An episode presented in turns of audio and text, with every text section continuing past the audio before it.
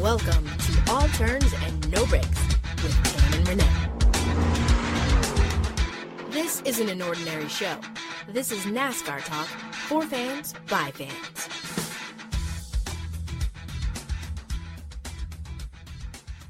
Hey, NASCAR fans, welcome back to another episode of All Turns No Breaks with Tam and Renee. I am Renee, and she is Tam. How are you, Miss Tam?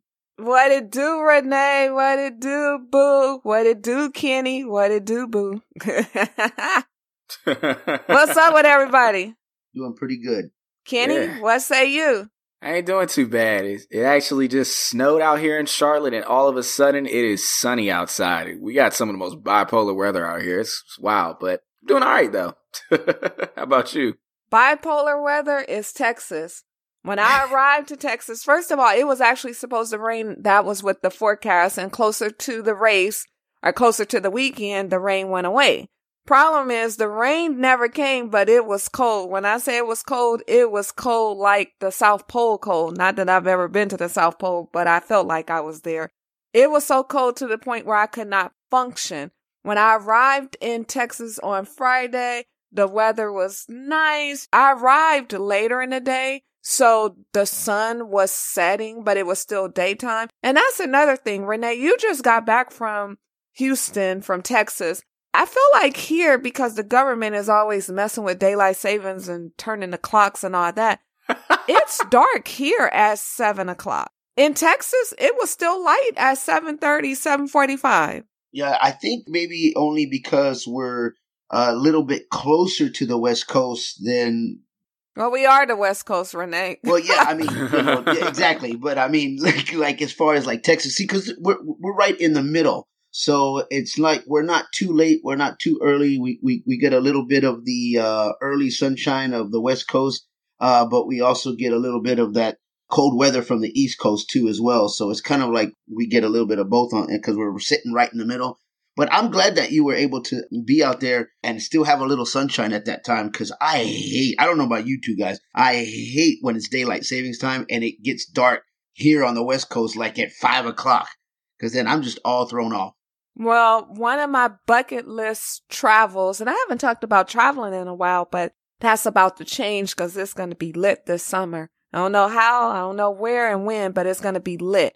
But what I was going to say is one of my goals is to go to Copenhagen, to Denmark, because it doesn't, in, in Oslo, Norway, because it does not get dark until like 12 o'clock midnight in the summer. Wow. And I am excited about experiencing that. If it was up to me and I was in control of daylight savings and all that stuff, whatever you want to call it. And, and I don't, not sure if you guys know, but some countries don't participate in daylight savings.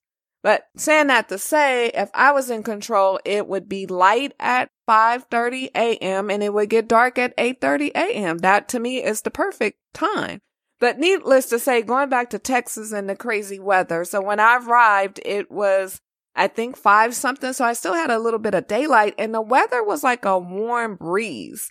So it was pretty cool. You didn't really need a jacket per se. If you had on a sweatshirt, you was great. Oh my God. On Saturday, when I walked out the hotel, I was like, as the old folks would say, is this live or Memorex? And for those that don't know that term, That's all. that is a term based on, like, Kenny, you don't know that term?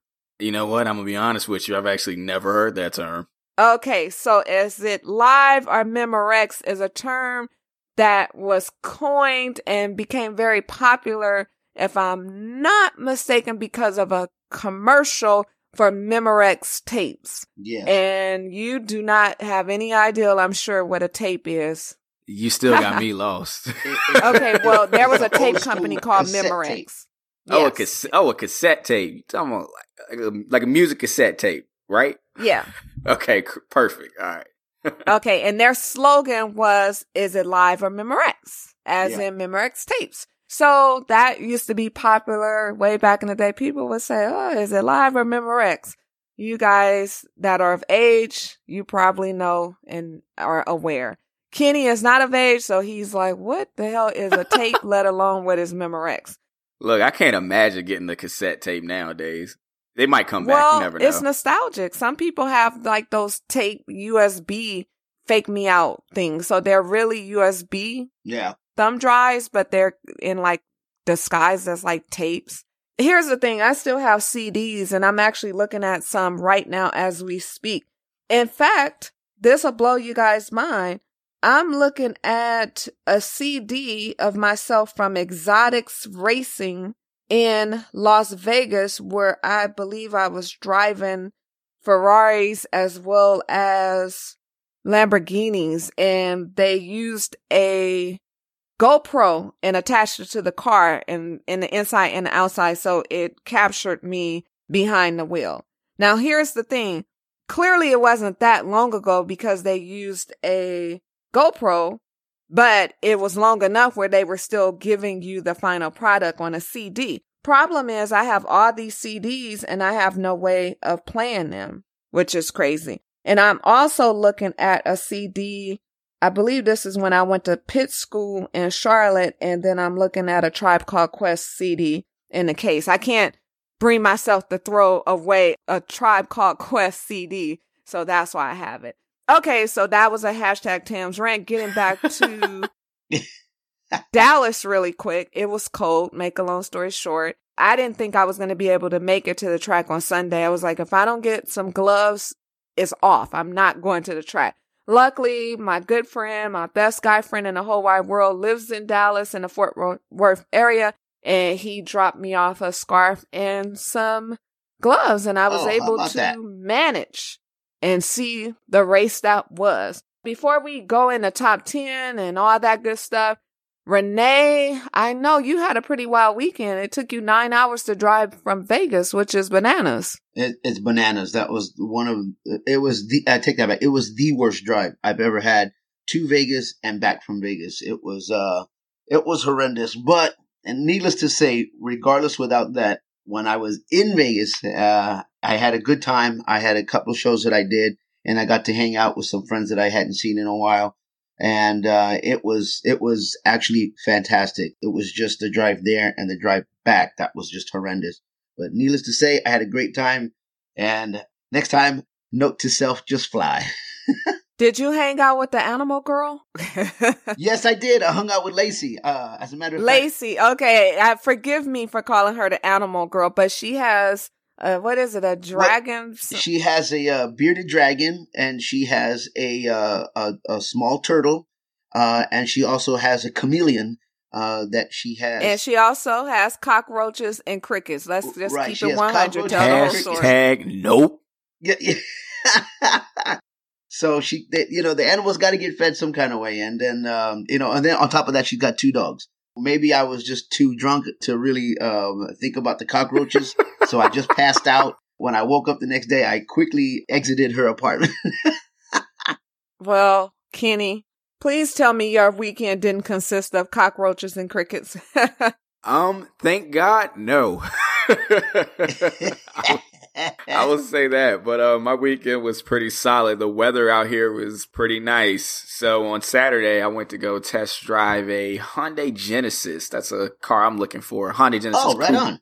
Yeah, so went to go try one of those out. It's a pretty cool car. Then I went out go karting for a few hours. Then I went out to a bar, watched the games, watched the NCAA games. It was pretty fun. And that pretty much summed up my weekend. Went to church on Sunday, watched the race on Sunday too, and that was about it. How about you, Tam? well, I told you about my weekend. I was at the track. But speaking of automobiles, why didn't you test drive the Camaro? I've drove a Camaro before, actually. I've drove a I drove a 2017 one. Actually, since we're going to Talladega in a few weeks, that's the exact same pace car I drove, and the Mustang too. I drove both of them. They're pretty cool, pretty cool cars. I Wow. like them. Okay, you gave me all kind of thoughts popping in my mind.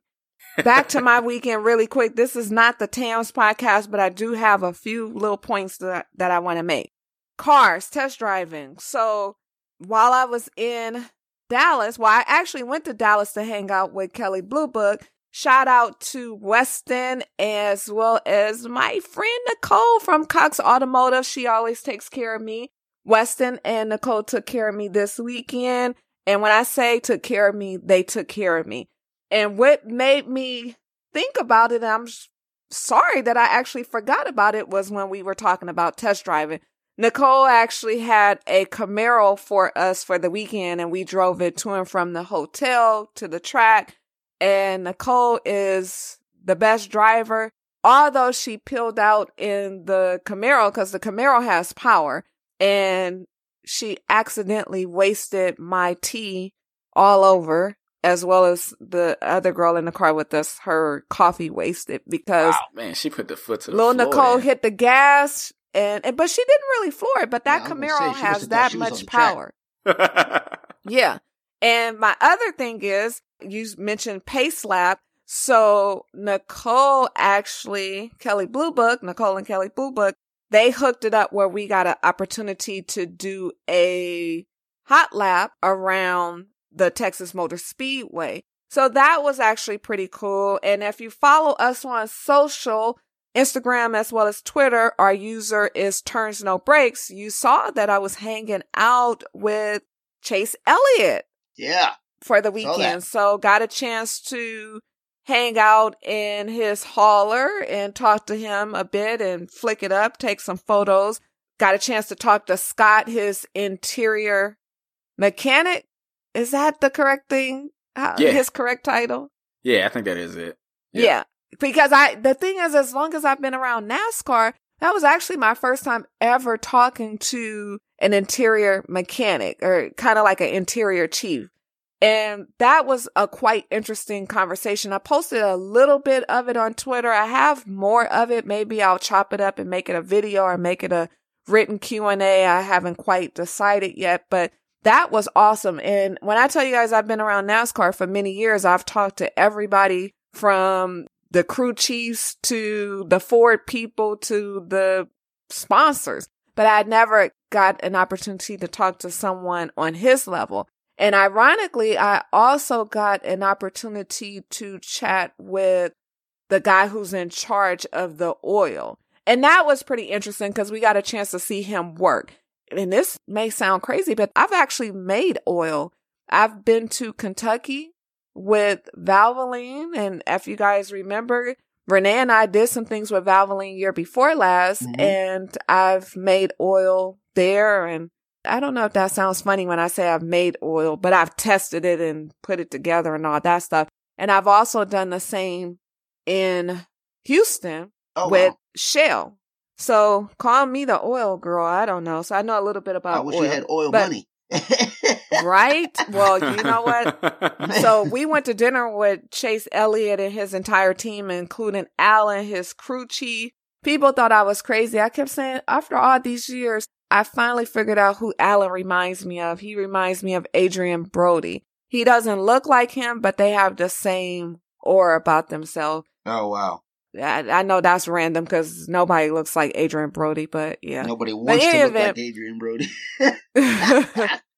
yeah, so it was a great time hanging out. Shout out to Carol too at Cox Automotive. She's a great host. I mean, in general, Kelley Blue Book is always a great host.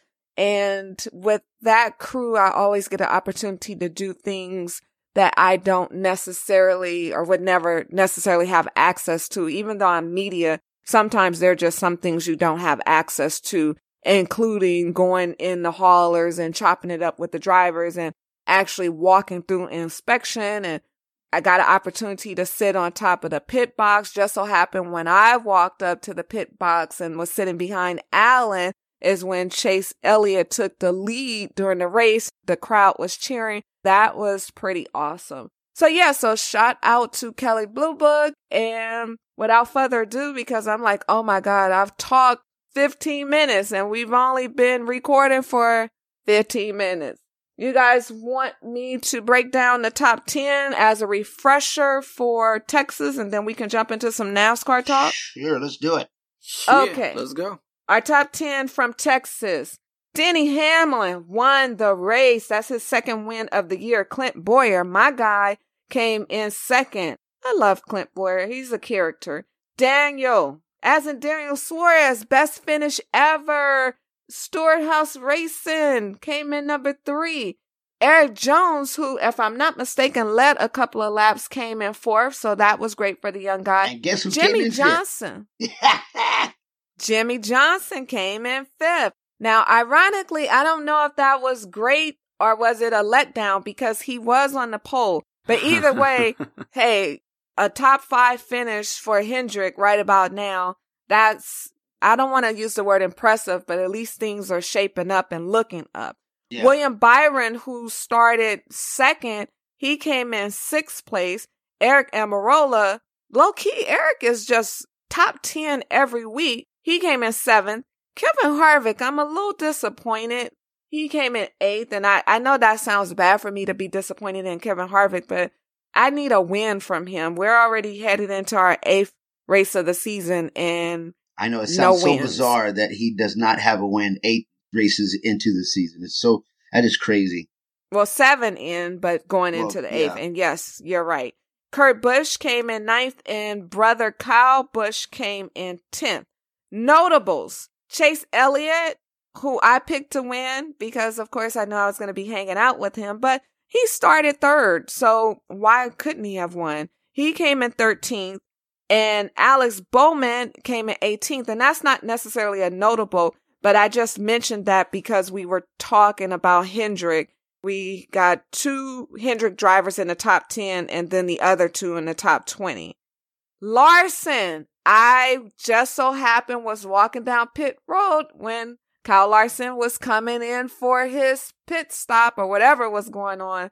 All I know is the tire was smoking and next thing I know, it was a lot of smoke and just like that, I saw Kyle Larson get out his car and hop over pit the pit wall and was walking amongst us common folks and believe it was Hermie was pretty much behind him trying to interview him.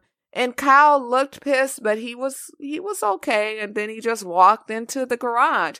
I felt bad for him, but of course I had to get the video and I was there and Kenny I sent the video to Kenny once I chopped it up really quick and edited it and then we posted it to our well, actually did we post it to Instagram or did we just post it to Twitter? Think we just posted it to Twitter, but it's there if you guys want to check it out.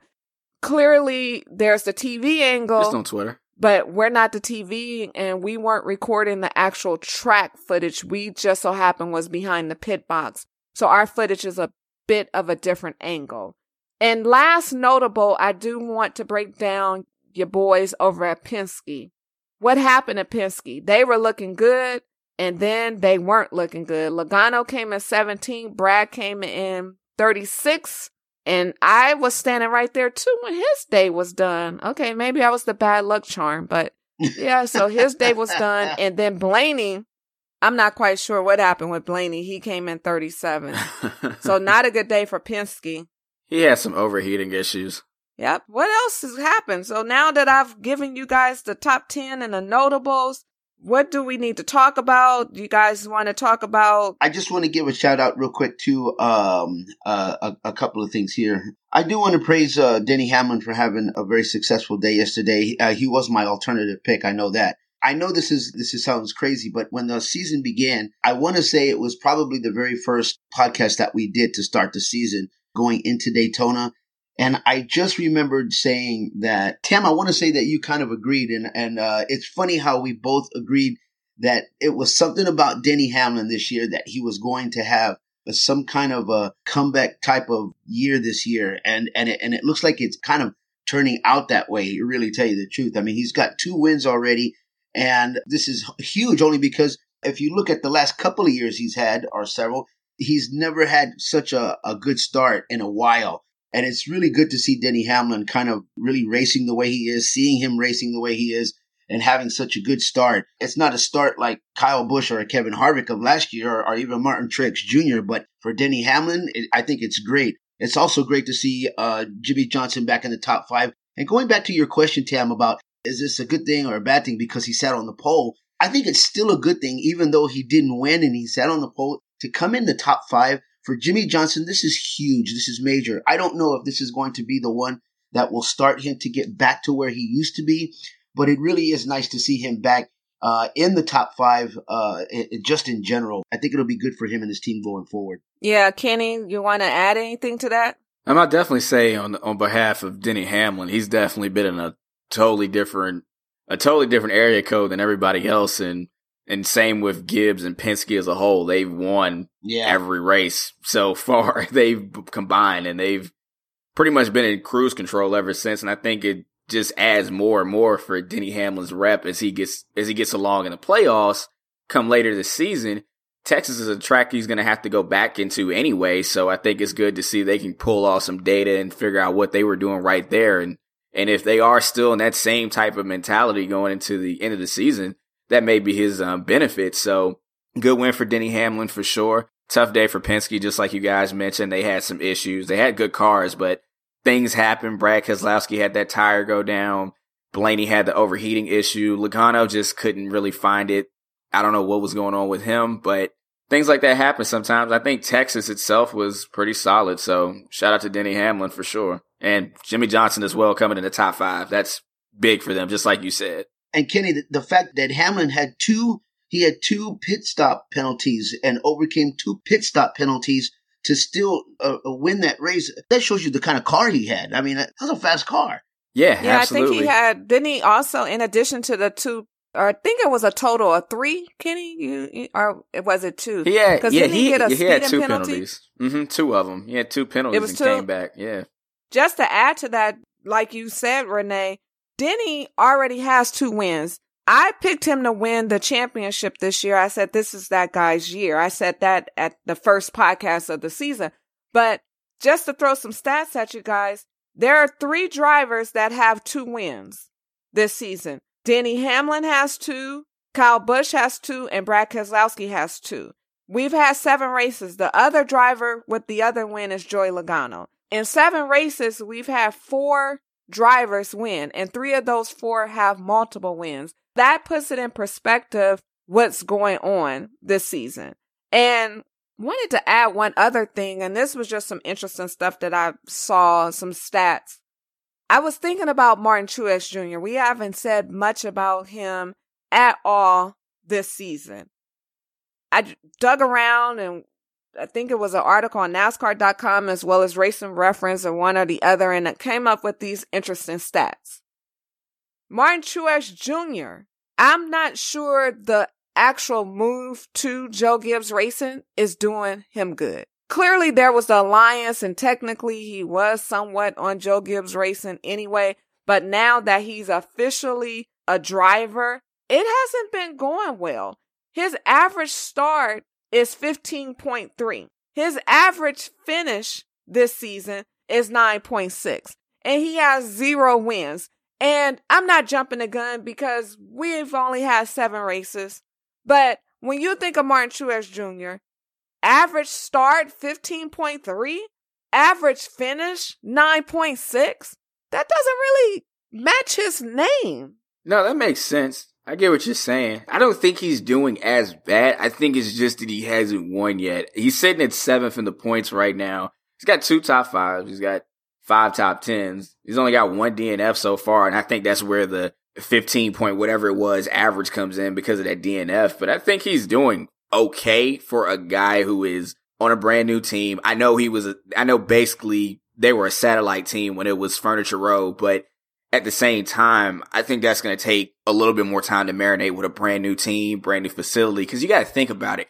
Coming from such a small team where that organization was maybe 20, 30 something people going to an organization where you have almost four or 500 people working, working on your team. It's a, it's a change. It's definitely a change of pace. So again, I think this may be something that will change throughout the summer periods because it seems like all the time the guys you're looking at in this in the early portion of the season, like spring, come midsummer, some of those guys are on fire. So I think Martin Truex will be fine. He's again in the playoffs right now if they ended today. So I think it may be okay. I don't think it's a panic mode like you said. It's just way too early, but I think he's okay to me at least. Well, if nothing else, maybe he'll get it together when next season comes. Just not looking good this season so far. But again, maybe this is just conversation because it's all of seven races. We got 29 more races to go. So.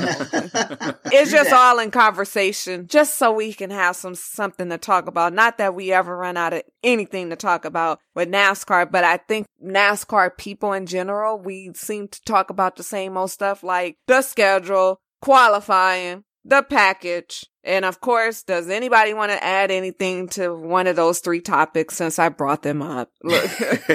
um, the package. 2020 schedule came out. I'm not sure if we talked about it on the last podcast or did it come out after we posted. I do recall talking about it a little bit on the podcast and a little bit. Oh, actually on the podcast last week, as well as the Twitter chat, we talked about the possibilities of the schedule. So it was the day before the schedule actually came out. What we do know to be true is that we are having a doubleheader at Pocono, but there have been some other changes in the sense that the Miami will no longer be the finale. Now we're doing Arizona as in Phoenix for the finale and what else is going on or if you guys obviously everybody knows what's going on but if you guys want to share your thoughts did you agree with the schedule disagree don't care what what it's not that I don't particularly care. I just don't mind. Um, I'm okay with you know maybe shaking things up a little bit. Uh, let's do something different, I guess. And I don't think this is necessarily NASCAR trying to fix something that's broke kind of thing, but I don't mind seeing a little shakeup uh, here and there with the schedule. I- I'm okay with it. How about you, Ken?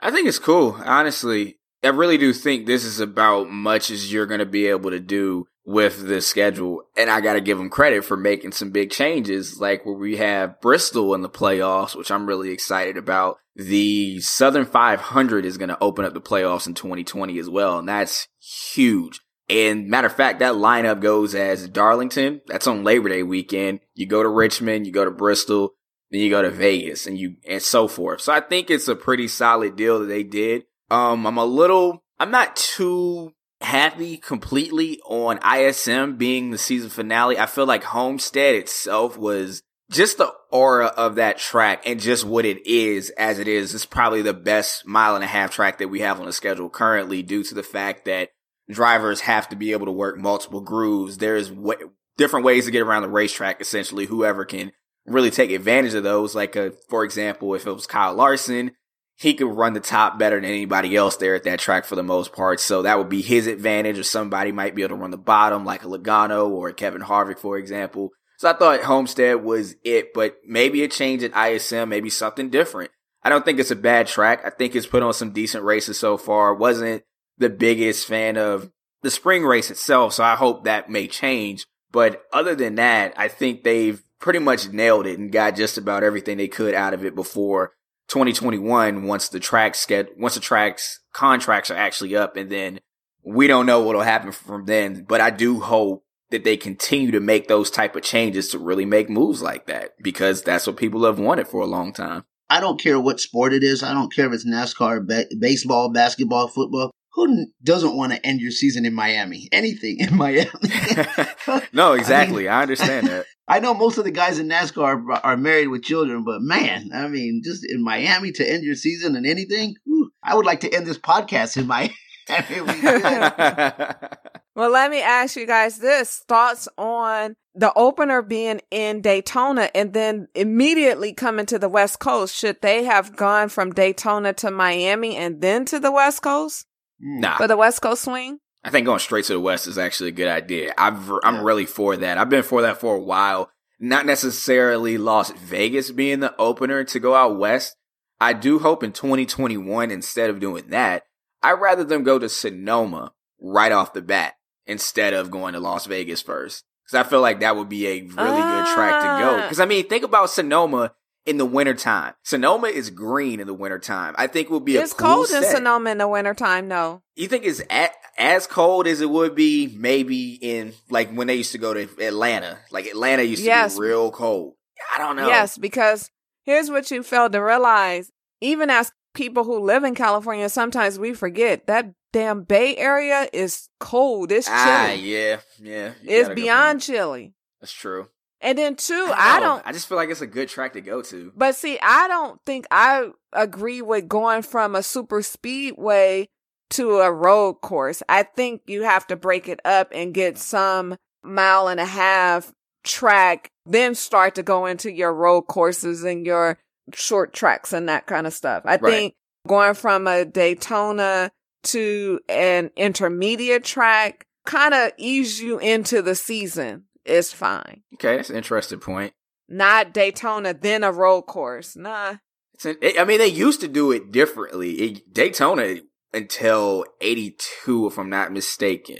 Daytona used to be the second race on the schedule. The Daytona 500 was the second, and also out again in California at Riverside, which is now now a mall. They used to open the season out in Riverside, then came to Daytona, which I, I don't think that's going to happen, obviously, but I do still think that that should be maybe considered an idea. I was just reading here that in February, on average in Sonoma, it's a, a record, I'm not a record average, average about 63 degrees. I don't think that's that bad. Wow. I don't, I don't know. 63 It's unpredictable. It, it is unpredictable. Weather is unpredictable, of course. You know, we could get a full weekend of of rain in Daytona for all we care, you know, but you just never know. But we'll see. Yeah, I'm not for it. Okay. Maybe, and it has nothing to do with me not liking road courses. I'm just not for it. okay. It's just a coincidence. Qualifying was a hot topic. Clint Bowyer sounded off. I don't know what's going on with qualifying. Is it time to go back to single car? What do you think, Kenny, Renee, anybody? I don't have the answers. Here's um, the thing, like I read one commenter, they said that it was obviously, I'm paraphrasing, that it was a SHIT show, but they couldn't t- take their eyes off of it. Yeah. So it's a catch 22.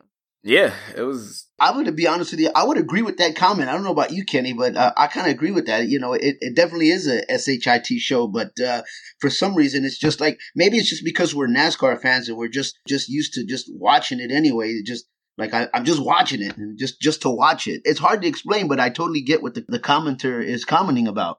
Yeah, I mean, I can understand hundred percent watching that for these last uh, two and a half weeks or so. Where we, except for Martinsville, where we had a deal in Auto Club, and then we had the same kind of deal in Texas, where it kind of became that type of a show. But the thing about it is, and this is gonna sound crazy to most people, but single car qualifying in terms of like TV numbers and everything was doing well as on its own. You know, I'm not saying it's a million something people watching, but a good 300, 400,000 people on average would watch qualifying each, each time there was a session when it was still single, single car qualifying. The numbers have actually dipped down for group qualifying. I'm not sure. I really don't think that has anything to do with the fact that that's happened twice so far, but I think the simplicity of qualifying just might as well just go back to what it was I don't think it's going to make it any better if it's in group qualifying or it's going to be just cars going out on single, single lap. I don't think it's going to make a difference. And here's where the biggest thing that people kind of get lost in. It's not going to save teams money. It's not going to make a difference. The gag is they're going to still be spending the same amount of money to get the cars right, to get the parts right, just for qualifying. It isn't going to change. They're still doing the same exact thing. So it wasn't going to save a dollar. And if it's really what fans don't like, I don't think, I don't see any harm in just going to that. It's not going to make a, a, huge deal. It doesn't make a huge deal out of my weekend and, and pretty sure most people's weekends. Some people don't even watch qualifying. That's another thing. Some people yeah. don't. I mean, I'll ask you two, how often do you watch qualifying? Really? Not very often. Not very often at all. I don't know about you, Tam. I actually watch it every week, but I just think it's by default and by schedule. I have my days where I don't watch any TV. I go to the gym every morning for the most part, but like on Mondays, I don't go out the house. Tuesdays, I go to the gym, then I go to the beach. Wednesdays, you know, blah, blah, blah. But on Fridays, I actually have a weekly call for a class that, well, the class is actually over, but we have kind of like a community call that's ongoing. So I'm already at home. That's pretty much why I guess I watch qualifying, but I guess my thoughts on qualifying, I don't really care one way or the other, which I'm indifferent about, but I feel like if they're going to do group qualifying, the best way to fix it is probably just to change the time and give drivers less, you know, allot them less time to get the lap done. Then that way they won't be BSing and they'll just get the lap done. Right. But, you know, I don't know everything. Th- those are just my thoughts who knows? I'd say let well, them run, get the time done, get it over with. It, it it doesn't have to be it doesn't have to be a damn show. Like it doesn't. uh. Before we go into predictions, two things. We didn't do our NASCAR talk on Twitter chat this week because I was in transit, Renee was in transit, Kenny was working, whatever. It just it was nobody actually to hold the Twitter chat. But there was an interesting article that popped up that has people upset has a few people talking, has NASCAR world buzzing a bit. Your girl, Jenna Fryer, people love to hate her. No comment one way or the other on how I feel because it doesn't matter because the fans love to hate her. She wrote an article title of the article, and this is on the Associate Press, which is probably syndicated on a few other things because her articles on AP are usually syndicated. It says column, boogity, boogity, boogity, Fox Sports needs a change. She says it starts with Darrell Waltrip, who is nearing retirement after a 19 season TV career. Article, eh, kind of one of those things where it's basically like get out the door Darrell Waltrip. I feel bad one way or the other that the article was written. We all joke, we watch TV. DW says things that we may or may not be able to relate to. But at the end of the day, he is a legend in the sport. I have my own thoughts on it. I'm not going to go into my thoughts, but I will just say that I am a strong believer in sometimes you let things play out and not that you don't have a comment, but your comment is not always needed at times.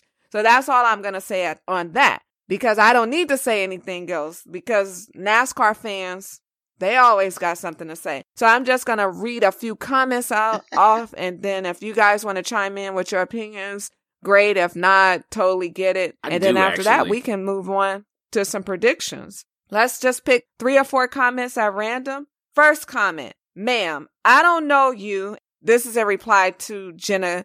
I keep wanting to say Jenna Kutcher because there's somebody who I follow named Jenna Kutcher. But this is a reply to Jenna Fryer's tweet about the article. This person username is concrete38581.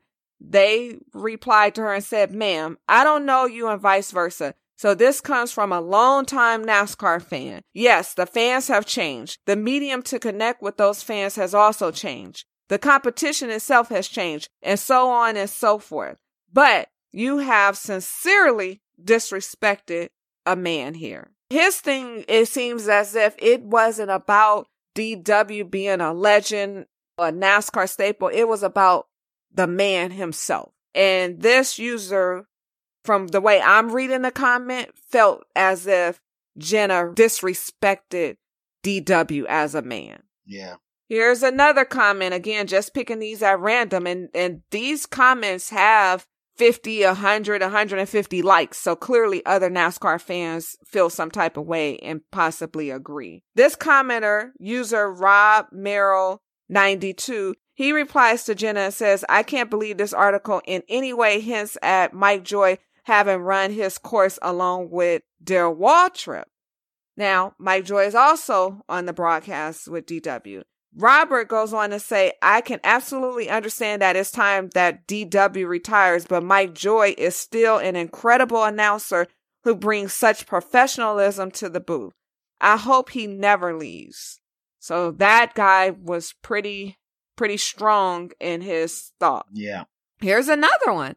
Thank you for saying what so many of us are thinking. I respect DW and the history of the sport, but it is time to put someone in the booth with Jeff that is a little more relevant today. That's polar opposite. And I will read two more. And actually, let me expand this tweet because this person actually added Jeff Gluck into the tweet, but I don't see where Gluck added a comment. Maybe I'm just overlooking it. But this person is Dustin McGrew and his user is DMCGREW. He responds to Jenna and says, I know DW is pretty polarizing, but I really do not like people piling on him like this. It's extremely unnecessary and leans towards disrespectful. You're bashing a man that has dedicated his entire life to NASCAR and is nearing the end of his TV career. Have an ounce of respect. And you guys want me to read one more? Are you over it? Well, I think we got the point. I would like to comment about it though. Just in regards to the whole thing with DW, like I do wholeheartedly understand why people have said, I guess like in terms of the out of touch thing, I get that. The last time he was full time in a cup car was, I think, 2000. So I, I get where people are saying that part, but I think there is a fine line between wanting change because of that and being disrespectful. I think there is a big time difference. I don't think you carry on the conversation about DW just because you may not like some of his antics. I know he's probably not the sharpest at the moment. And again, I wish people would give him more credit because I've, and again, I've criticized him myself, but at the same time, what I do know, and I'm sure you know as well, Tam, from being around him as well, he does have a really good good way of, of storytelling. His storytelling is out of this world. He's a really good storyteller. And at a time, he was a really sharp broadcaster. When they brought him on at CBS, and I believe that was 2000, when they brought him on originally, he was really great. And it was literally just a prime position when he walked into the role again in 2001 when Fox had their first debut of, of NASCAR coverage. He was a perfect fit at the time. He's done great over the years. He, he gives his insight. He has some wacky moments. Don't get me wrong. We know we laugh at him too. And I just think that, yeah, maybe it might be time, but I just don't think this is the way to conduct that message to others because it's already enough negative negative information out there on the internet and the way people treat other people and the way they say things on the internet, yet they won't say them in real life. And that doesn't add to that. We don't need to take that type of opinion and plaster it to like hundreds of thousands of people mind you not, with the Associated Press. I don't think you need to do it that way. I think there's a fair way to say maybe there's time for a change. Maybe a guy like Kevin Harvick can replace him. If you said it like that, I don't think there's a problem. But when you chastise this man for who he is and just how he kind of has developed himself over the years, I don't think that's correct. That's just my take. Cause I'd be damned if someone did that to me. Yeah. Exactly. Because we're all going to get old. I do want to comment on you, your comment about DW being an incredible storyteller. I've talked about it on the podcast. I haven't probably in a couple of years, but when I first got into this sport, I was fortunate enough to hang out with DW. I think I probably even posted a photo, but he actually told me and a group of, of us, uh, it was a very small group. We were hanging out at his shop in um, North Carolina, and he told us the entire story about the day Dale Sr. died. And I was captivated. And as someone who specializes in running my mouth, it was at that moment where I understood why he got the name Jaws because the man can talk, but he is a very excellent storyteller. And wow. again, this was probably about seven years ago, maybe, but he's an amazing storyteller. Now, what I would like to see personally Maybe it is time for him to get out the booth, but it's not my call. I don't want to see him not affiliated. I would like to see him doing more sit down conversations with drivers because I think that element is missing. Maybe have DW special assignment where he goes out kind of like, I don't want to go on, but remember they did this to Pam Oliver from Fox. Yeah, the internet sure hated her hair. They uh, hated the woman's hair, and they yeah. and Fox got rid of her. But then they ended up bringing her back because Pam Oliver is an OG in the game, and Pam knows her stuff. Yeah, she does. But it's again, I feel like it's the same situation with DW. Yeah, you know, I, I wanted to add on what exactly what you were talking about because it was going exactly through my mind. I was specifically uh, thinking about Pam Oliver herself, but because I thought that was a great addition of what you just said. But I was thinking about football itself if they could if they could kind of bring DW into a, a, role like that of just having a sit down like with drivers, I think he would be fantastic at doing that. Like bringing a driver, uh, have the featured driver of the week, have him come in, have DW interview him, sit down, talk about things, uh, whether it's personal or on the track, off the track, something like that. I think DW would be fantastic. And going back to what, what you said, Tam, as well, now, it's not my call or, or it's not anybody's call. I mean, obviously, uh, NASCAR and, and uh, the networks are going to have to make that call. But I am a big believer in that sometimes you just let things just run its course especially when it comes to a guy like DW who has dedicated his life to NASCAR. And I think you just kind of respect the man in a sense of, of just letting it go and not maybe like letting it go to the point where it's like, okay, so then when do we come in and step in? Well, then that's y'all's call. And that's why you're the network. And that's why you're the one that's going to have to deal with it when the time comes. So I don't think that DW would take it in a sense of like, what's the word I'm looking for, uh, as, uh, a disrespecting. I think maybe if you would just come, come at him in a sense of like, listen, we're going to shake things up. DW, we're going to have you start doing this, kind of like Pam Oliver. I think he would be okay with that. We just said it. The guy likes to talk. I like to talk. I'm a comedian for crying out loud. I am a storyteller. And when I get on stage, that's what I do. I love to tell you stories. I love you to bring you into my world and let you hear things from my point of view. And I think DW would be fantastic with that. But that is the world we live in now, where we live in this world of social media. And social media has a lot to do with that. So that's why you're going to get a lot of comments from a lot of people who normally wouldn't have a voice if social media wasn't around back when he came in in 2000. But now that social media is on a completely different level, this is why you get the comments that you're getting right now. Exactly. I couldn't have said it better. I 100% agree with you, Kenny, and I 100% agree with Renee. It is a different era. Social is really driving this. Do we like DW? We don't like exactly. DW situation.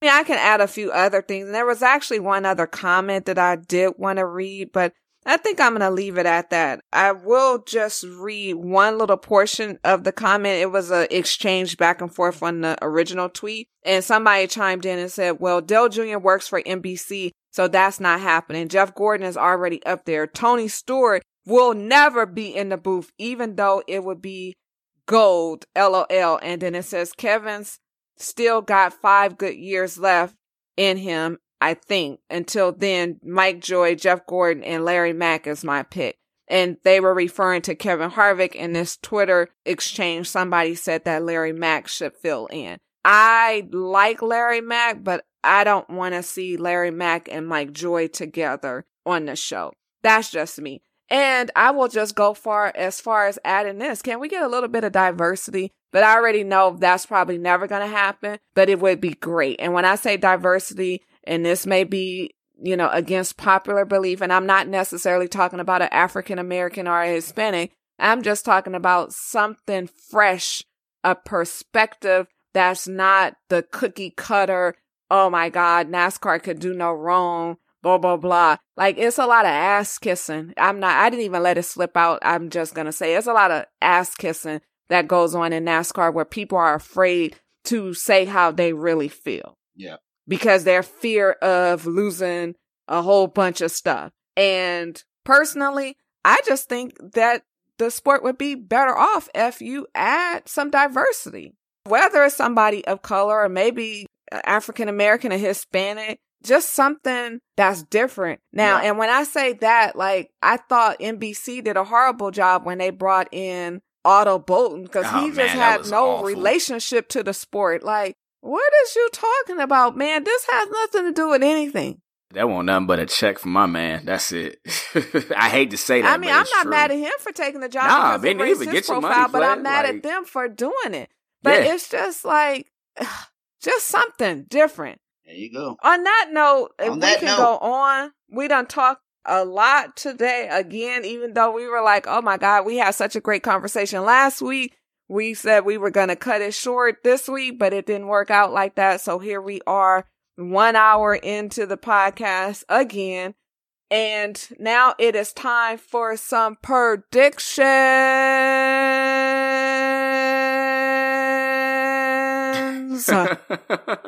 It's time for Tam and Renee's race predictions. Renee, who you got? All right. Well, who you got for the Food City 500 at Bristol? Oh, Bristol. Here we go. Now, I'm going to be honest. I kind of want to say Denny Hamlin again, but I'm not going to go Denny Hamlin again. I'm going to say right now the guy that really just kind of uh, is sitting right uh, on my shoulder that that I can see winning and going into victory lane I'm going to go with Chase Elliott to get his win. I'm going to go with Chase Elliott in Bristol to get his win there. I just, maybe, maybe because you were hanging out with him and, and I kind of like Chase myself and you got to take pictures and you got to hang out and have dinner. I don't know. Maybe, uh, I just like the whole, uh, vibe and the conversation that you had earlier today. I'm feeling a little Chase Elliott uh, this coming week at Bristol. So I'm going to go with Chase uh, in victory lane this weekend. And if I have an alternative pick, well, I'm going to go with none other than Kevin Harvick. Maybe this might be the one that gets Kevin Harvick started. Maybe, maybe not. But all I know is that my alternative pick is going to be Kevin Harvick. And my guy to win at Bristol this weekend is going to be Chase Elliott. Those are Renee's picks, and as he likes to say, he's sticking to them. Yeah, Kenny, who you got? Who is going to take the checker flag at Bristol this weekend?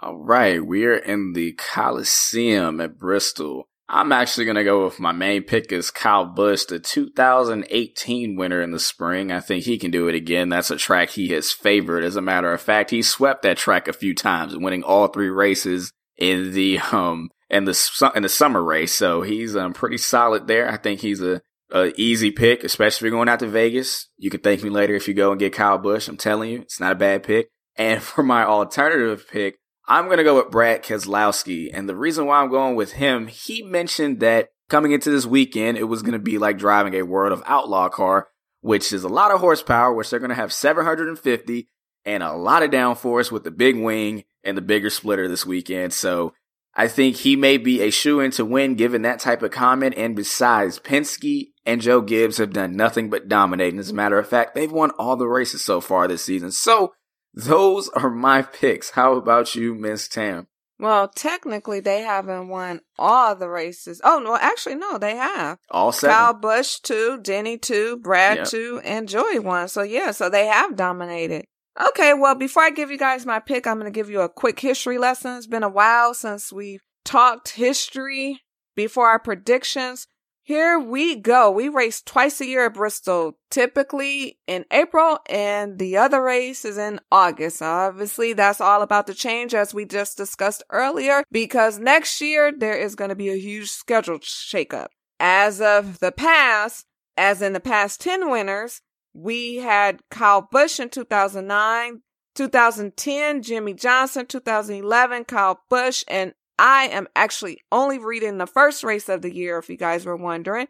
2012, Brad Keselowski. 2013, Kasey Kahne, who just quietly rolled off in the sunset. We have not said his name all year. Cousin Carl Edwards was our winner in 2014. If you guys are following us at Turns No Breaks on Twitter and Instagram, you saw that I was walking the halls of the suites because I actually spent a little bit of time of the race in the suites and came across a photo of Carl Edwards when he won at Texas and I tweeted and most of you guys were very happy that I posted that photo of Uncle Cousin Carl Edwards. Uncle Cousin Carl Edwards also won the race in 2016 at Bristol. 2015 was Matt Kenseth. Oh my God, I miss Matt. I miss saying that name. My quiet assassin, where you at? Quietly in the sunset. And of course, I skipped around. So now I'm going to 2017. Your boy Jimmie Johnson, Mr. Seven Time, won the April race in 2017 at Bristol. In 2018, Kyle B, as in Kyle Busch, won at Bristol. And Kyle Busch actually has won the last three races at Bristol. He has a total of seven wins at Bristol.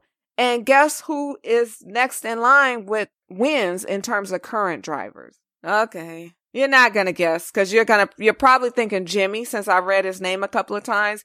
But in fact, it's Kurt Busch, his brother. His brother has won six races or six cup races. Cause again, these are just cup. I didn't even go into anything other. I should have thought about that. I was just watching the I was just watching the 2002 race where he won. I was just watching that 2 days ago. That's crazy. Well, Kurt has six wins in Cup at Bristol, and Kyle Busch has seven wins in Cup at Bristol. That is your history lesson, and my pick is very clear and easy. I'm rolling with Kyle Busch just because my man has been hot. That is my pick to win, and my alternative is Denny Hamlin because Denny's on a mission. And if you guys can see me, I'm dancing. I'm like, what, Denny? What, Kyle? What, what, what? So those Oh. are my picks. I'm on record. Kenny's on record. And Renee is on record because he is always honest. He's going to be honest with us, and that's who he got. There he is. One last thing before we close out the show and Renee gives you the spill.